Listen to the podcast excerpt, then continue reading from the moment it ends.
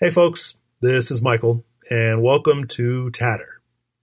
Before we get started, I just want to say that unless anyone says that they are speaking on behalf of a particular organization or group, you should assume that each person's views expressed on Tatter are theirs and theirs alone. I just want to make that clear to avoid misunderstanding. And now that I have effectively precluded any such misunderstanding, let's get started. Here's Tatter.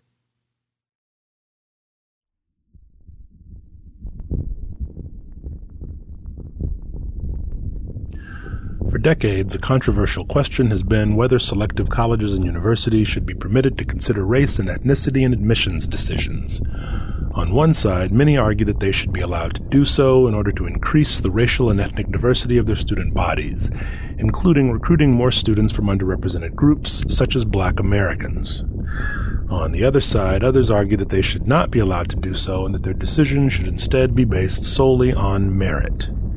Indeed, Harvard University is the target of a lawsuit right now on this very issue. In order to explore this issue and to unpack the rarely defined term of merit, I spoke with Julie J. Park. Park is a UCLA PhD and an associate professor in the Department of Counseling, Higher Education, and Special Education in the University of Maryland College of Education.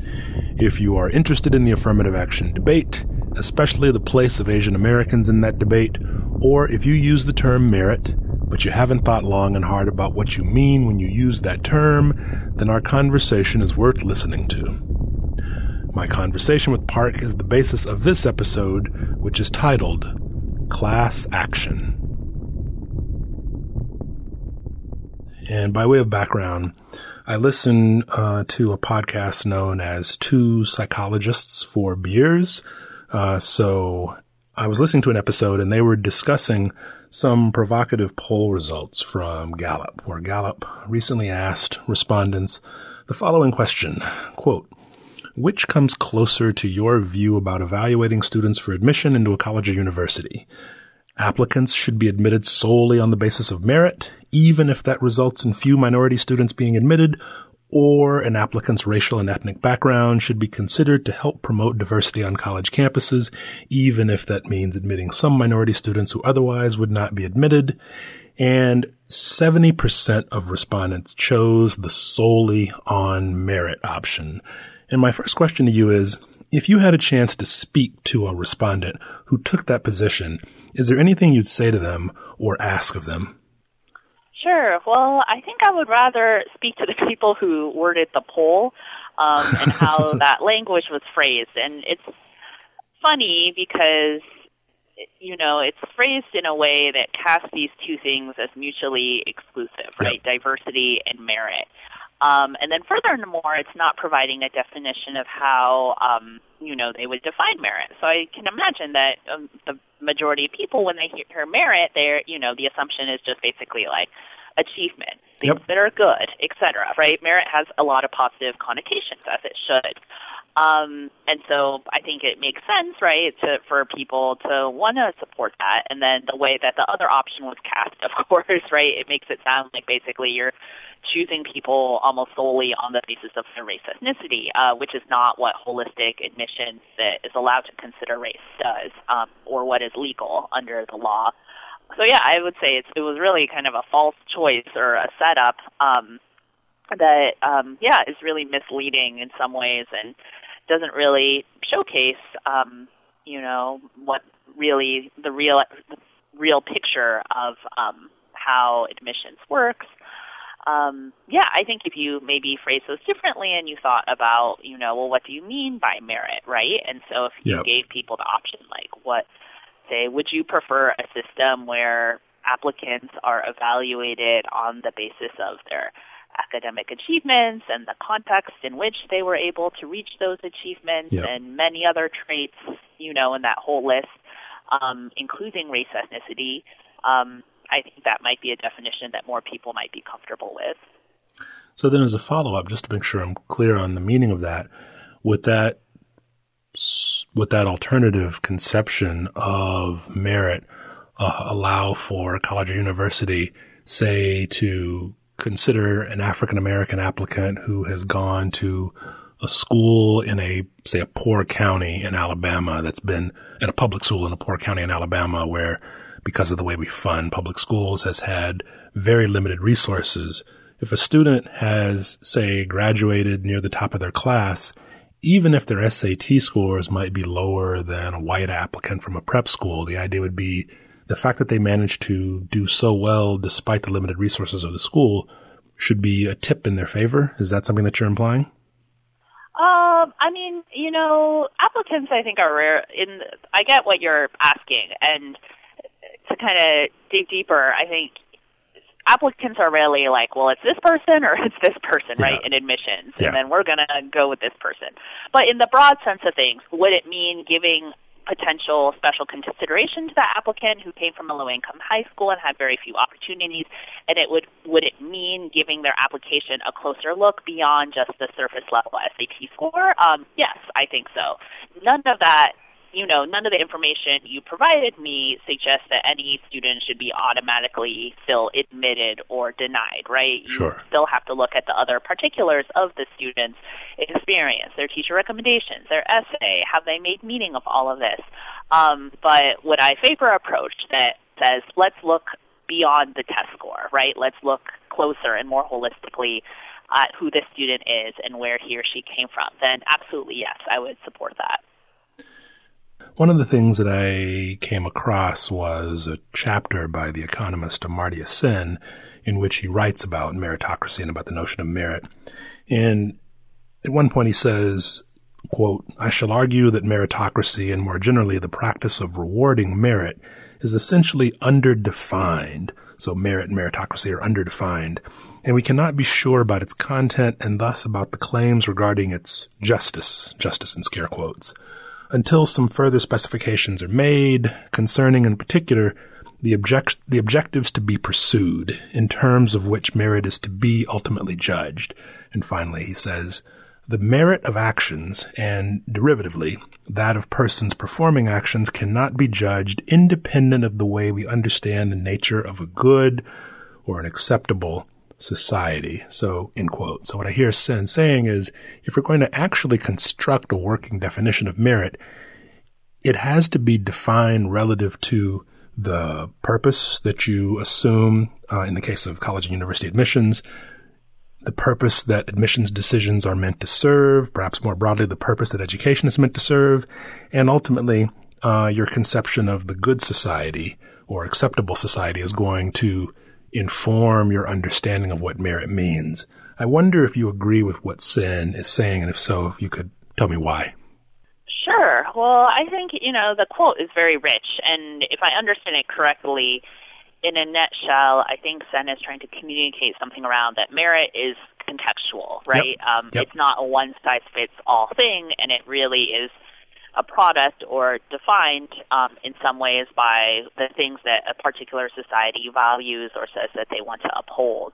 And so it's tricky because merit is a word that gets thrown around, and a lot of people uh, without a further definition, right? So it's just like merit, merit, and it's who's going to say like, oh, I'm against merit, right? Yeah. No one is hopefully against merit. But then, you know, if we dig a little deeper, we might see that people might have differing um, definitions, right, of how they see merit. And the one that I think, you know, is probably most popularly used, right, is what I would call a more narrow conception yeah. of merit or uh, a narrow and sort of standardized, a, metri- um, a, a narrow definition that reflects standardized uh, measures of merit, right? So that would be mainly test scores, um, and to some extent things like GPA, class rank, etc. And it's not that those things aren't good and helpful um, you know, material for admissions officers um, and others who are trying to evaluate students. But should those be the sole indicators of merit? Um, I would potentially disagree. Um, actually, I do disagree. Not potentially. I, I do disagree that those should be the sole indicators of merit um, for a variety of reasons, some of which you've touched upon that, um, yeah, that resources are so inequitable in this country that a thing like the SAT, which is a so-called standardized test, um, is you know not necessarily the best reflection of um, the both the achievements and the potential of a student. It's not you know you're not always comparing apples to apples, unfortunately. So, and just to build on that, and this is less a question than a comment, part of my frustration with the position that has been taken by some, in some cases, high profile critics of the consideration of race and ethnicity, where they say it's just merit. And I think for many of them, they at least imply that merit is test scores and GPA. Even if you take that position, there are still definitional questions that remain because you have to decide how you're going to weight test scores against GPA, class rank, and so forth. So merit is celebrated as this unqualified good, but it's still, to again borrow Sen's conception or Sen's terminology, it's underdefined. Yeah, that's an interesting comment. You know, it makes me think that when people talk about merit, they should be forced to at least say, you know, if what they mean really is something like standardized test scores and GPA, they should say narrow merit, or there should be some other shorthand to define that. Um, but I agree that even within that camp, there is quite a variety of disagreement. Um, although they might say that they agree more with each other than perhaps someone like me who thinks that they should look outside the box. And some one one example might be some of the proponents of um, you know the so-called theory of mismatch, which argues that mm-hmm students of color are in over their heads at elite institutions and generally should not be at these institutions. And so it's interesting because some in um, if you read um, the book Mismatch, basically it's called Mismatch by uh, Richard Sander and Richard Sander of UCLA and Stuart Taylor. They talk about how you know some states have so their main you know one of the things they advocate for is um, to uh, end the consideration of race, in, uh, the ability to consider race as one of many factors in college admission. So they argue against affirmative action in general. Well, it's interesting because some of the states that they discuss have, you're not allowed, at the time of writing, we're not allowed to uh, consider race in their admissions policies. So California, and then at the time Texas, which yeah. has since changed um, policy. Um, since then. But right, so Texas having the 10% plan and California having uh, race race neutral admissions uh, since Prop 209 passed in 1996. Uh, just for the just for the just just for just for the benefit of listeners who aren't familiar with it, briefly define the 10% plan. Yeah, the 10% plan was a shift that happened in Texas where um, for admissions to the um, the most elite institution uh, or the sort of the most competitive state institution, UT Austin uh, moved to uh, admissions plan where if you were admitted in, if you were in the top 10% of your high school class um, in Texas, you pretty much automatically received admission. Um, there have been some shifts since then. Uh, I believe it's like now it's like the top eight percent or something okay. like that. They had to winnow it down because Texas has so many people. Yeah. Um, and then also with the rulings um, the more re- recent rulings, um, Supreme Court decisions, those things gave Texas the ability to um, be able to consider race um, in admissions again, which they chose to do for a very small portion of their class, which is actually what produced the the, Fisher lawsuits. Yep. Um, that Texas uh, was affirmed in the Supreme Court in their ability to consider race as one of fa- many factors. But anyway, going back to all of that, all, all of this is to say these are examples of where um, in the mismatch book, you know, Sander and Taylor talk about how they're not happy about what happened in Texas and California, or they feel that the student bodies, um, you know, that they still feel that mismatch is still a big problem at these schools. And I was like, wait, I thought that you wanted to, you know, ban the consideration of race, and they did. But you know, all these institutions have taken different, differing ways, even without being able to consider race. Right? They, with Texas relying more on class rank, and UCLA moving towards a holistic review um, that excludes race but takes many other factors into account. And so I'd say Texas probably, when it was at the 10% plan, is something that's uh, most closely paralleling a narrow conception of merit. Um, but then even people might disagree on whether that is okay or not among those who favor narrow conceptions, because mm-hmm. some people might say, well, you don't have the SAT, right? And so how are you um, screening in some way? Um, so it's interesting that people, even within that camp, the narrow conception camp, will disagree on things. And when you talk about this mismatch theory, I'm reminded of a book I read gosh, I think it's been over a decade now, uh, The Shape of the River by Bowen and Bok. And they, in their analyses, considered what I think they called the fit hypothesis, but it's simply, it's essentially this mismatch idea where, mm-hmm. as critics of affirmative action has, have argued, students with, in their view, marginal academic backgrounds who are lower on measures of merit, such as standardized test scores, would actually do better if they went to less selective institutions where they are less mismatched, not over their head, as you said. They're a better fit in terms of their academic preparation. But even if that were true, all else being equal, as Bowen and Bok note, all else is not equal because highly selective institutions also tend to often have more resources than less selective institutions and therefore have more resources to say support tutoring programs, mentoring programs that can actually help students, even if they are in a more challenging background than they would be elsewhere, help them succeed. And so that's another frustration of mine yeah, I mean, I think that's one important set of points. Um, I mean, there are a lot of issues with the, the mismatch argument, and so I have a book that comes out next month. Oh, congratulations. title, Race on Campus, colon, debunking myths with data. And so there's a chapter dedicated to critiquing the mismatch camp and um, the work that they've kind of uh, produced to support the theory of mismatch. But there are a lot of people who've done great research, um, even very recently, um, that that really, you know, unpacks mismatch and shows the weaknesses of the argument.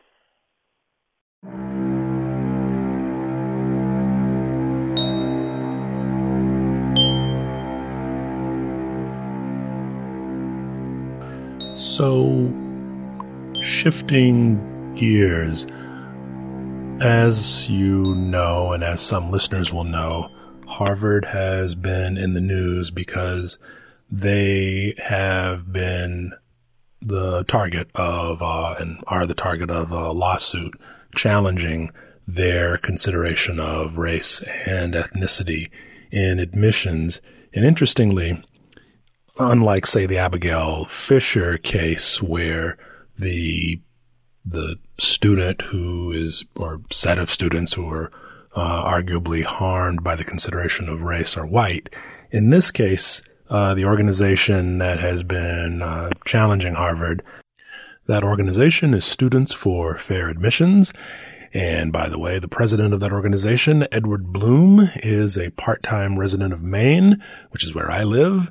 And he has been, according to the Portland Press Herald, quote, challenging race-based policies for more than 25 years, end quote.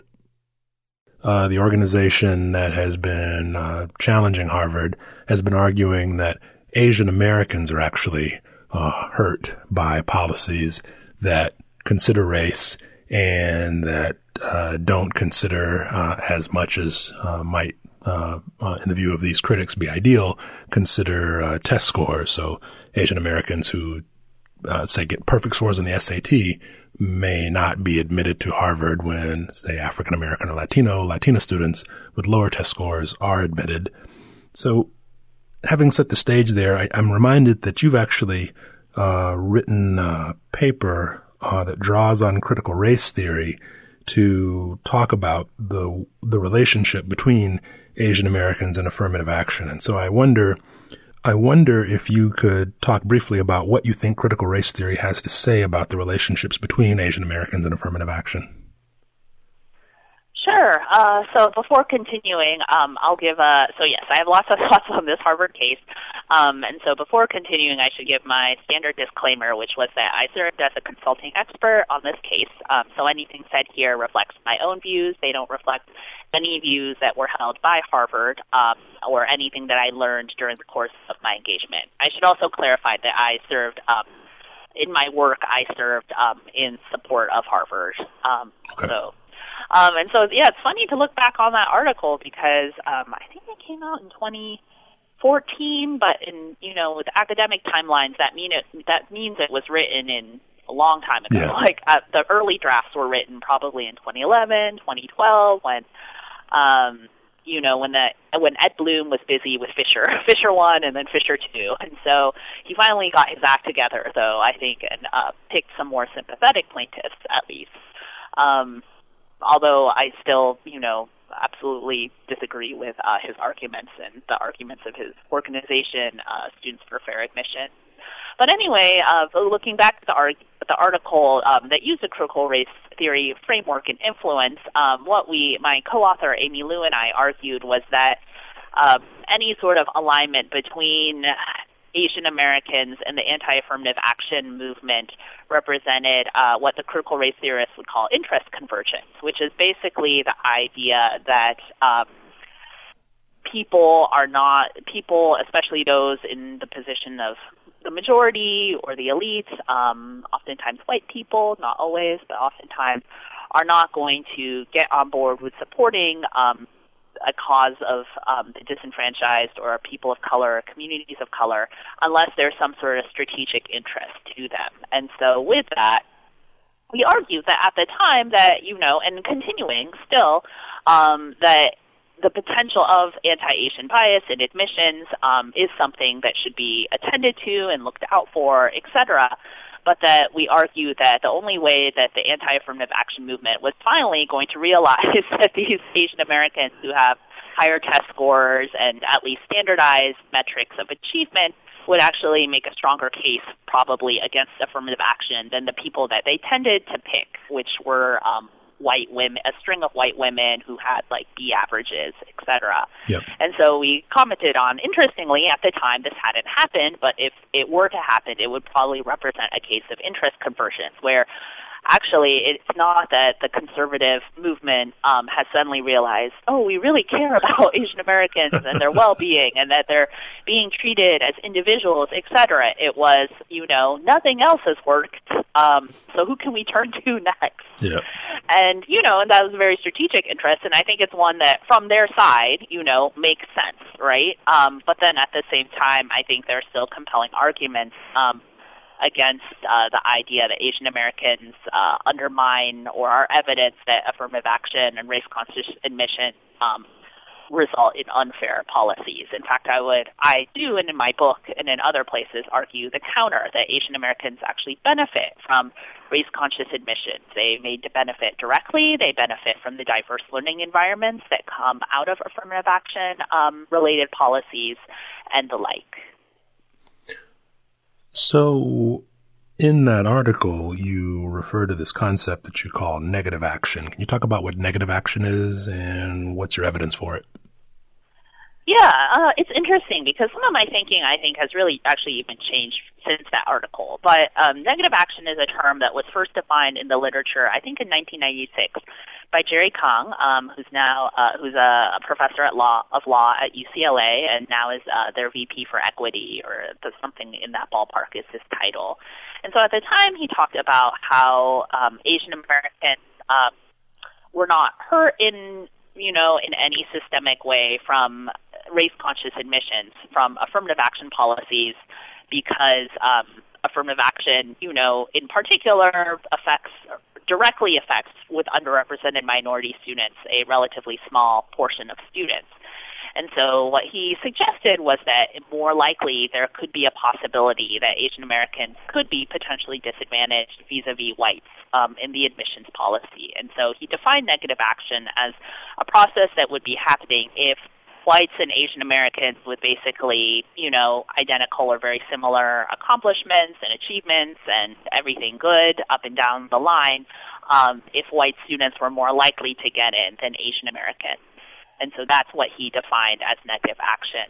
Um, what I think, you know, in that paper, I play around with that. We do suggest that negative action could be something that's going on.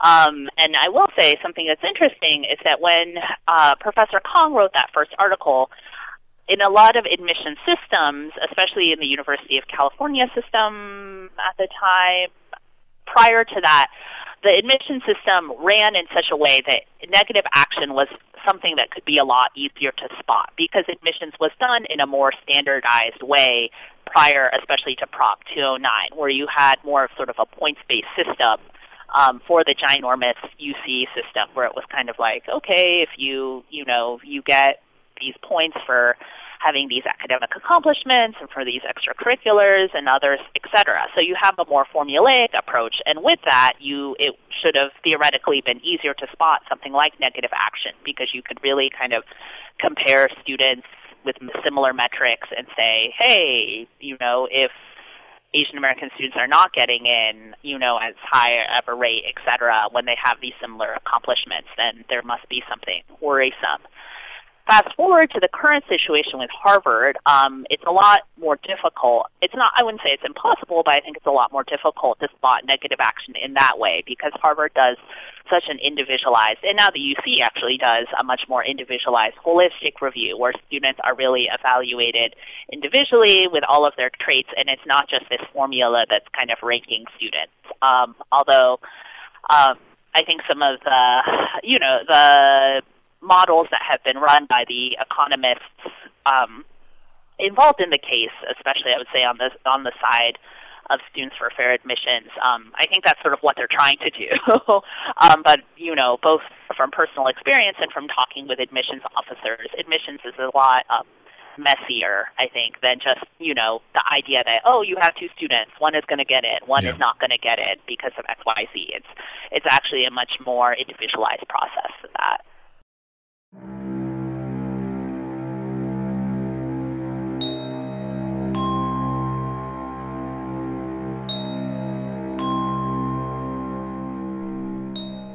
Suppose that Harvard loses and that a consequence of that is that selective colleges and universities cannot consider race or ethnicity in admissions. What will the consequences be? Yeah, I think there will be tremendous consequences for um, enrollment, um, and Harvard has provided some numbers. I don't know off the top of my head, but projecting that there would be some pretty notable declines um, in their ability to uh, enroll underrepresented minority groups. I think you would have students, um, yeah, who would potentially not be having as rich of a learning experience um, just due to the, um, the difficulty in being able to recruit and retain underrepresented minority students um, because we know from the research that it's really important to be able to just not just say, okay, we have this small number that we were able to get, but it's really important to have a broader community, a critical mass of students where um, you know students don't feel like they're the only black student or the only uh, Latinx student in their classes. Um, the other big rep- repercussions might be for the universities themselves, where we have Liliana Garces at uh, UT Austin has done, and Courtney uh, Cogburn, I believe, from Columbia, did a great piece that showed at um, they did a great piece showing that at universities where there had been bans on um, being able to consider race, that it basically resulted in a great silencing um, and a difficulty of um, for administrators to be able to talk about race um, and how it affected the campus because there was so much concern understandably about you know the legal parameters and other things. And so that also affected the climate in different ways in terms of how um, you know both faculty and administrators were able to talk about some of the frank inequalities um, that were affecting campus. Um, and so that's another uh, side effect that could uh, that we could see. But most, I think, you know, most concerningly, of course, would be the drop in the likely drop in enrollment, um, and then with that, the threat to critical masses of underrepresented minority students on college campuses.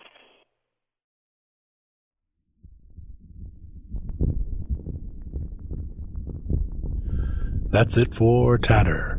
I want to thank Julie Park for taking the time to talk with me. Check out tatter.fireside.fm and go to the page for this episode for links to information about Park, including that new book that's coming out, in addition to other links mentioned in the episode.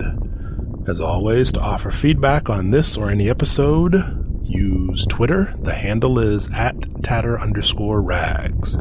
You can also go to iTunes and post a review. Also, although I haven't gotten a review yet from Justice Sonia Sotomayor, not to my knowledge anyway, I recently realized that she has grounds to give me a negative review. I screwed up in a recent episode. I attributed a quote to her about the importance of judicial empathy, which she did not actually say. The quote that I had in mind was actually uttered by President Obama. I doubt that either will hear it, but just in case I wanted to get things right. With that said, to offer monetary support, so if you want to make sure that I feel appreciated as the producer and host of Tatter, if you want to make sure that I can actually purchase an occasional coffee or a more than occasional beer, go to patreon.com slash tatter where you can pledge support. In any case, thanks for listening and be well.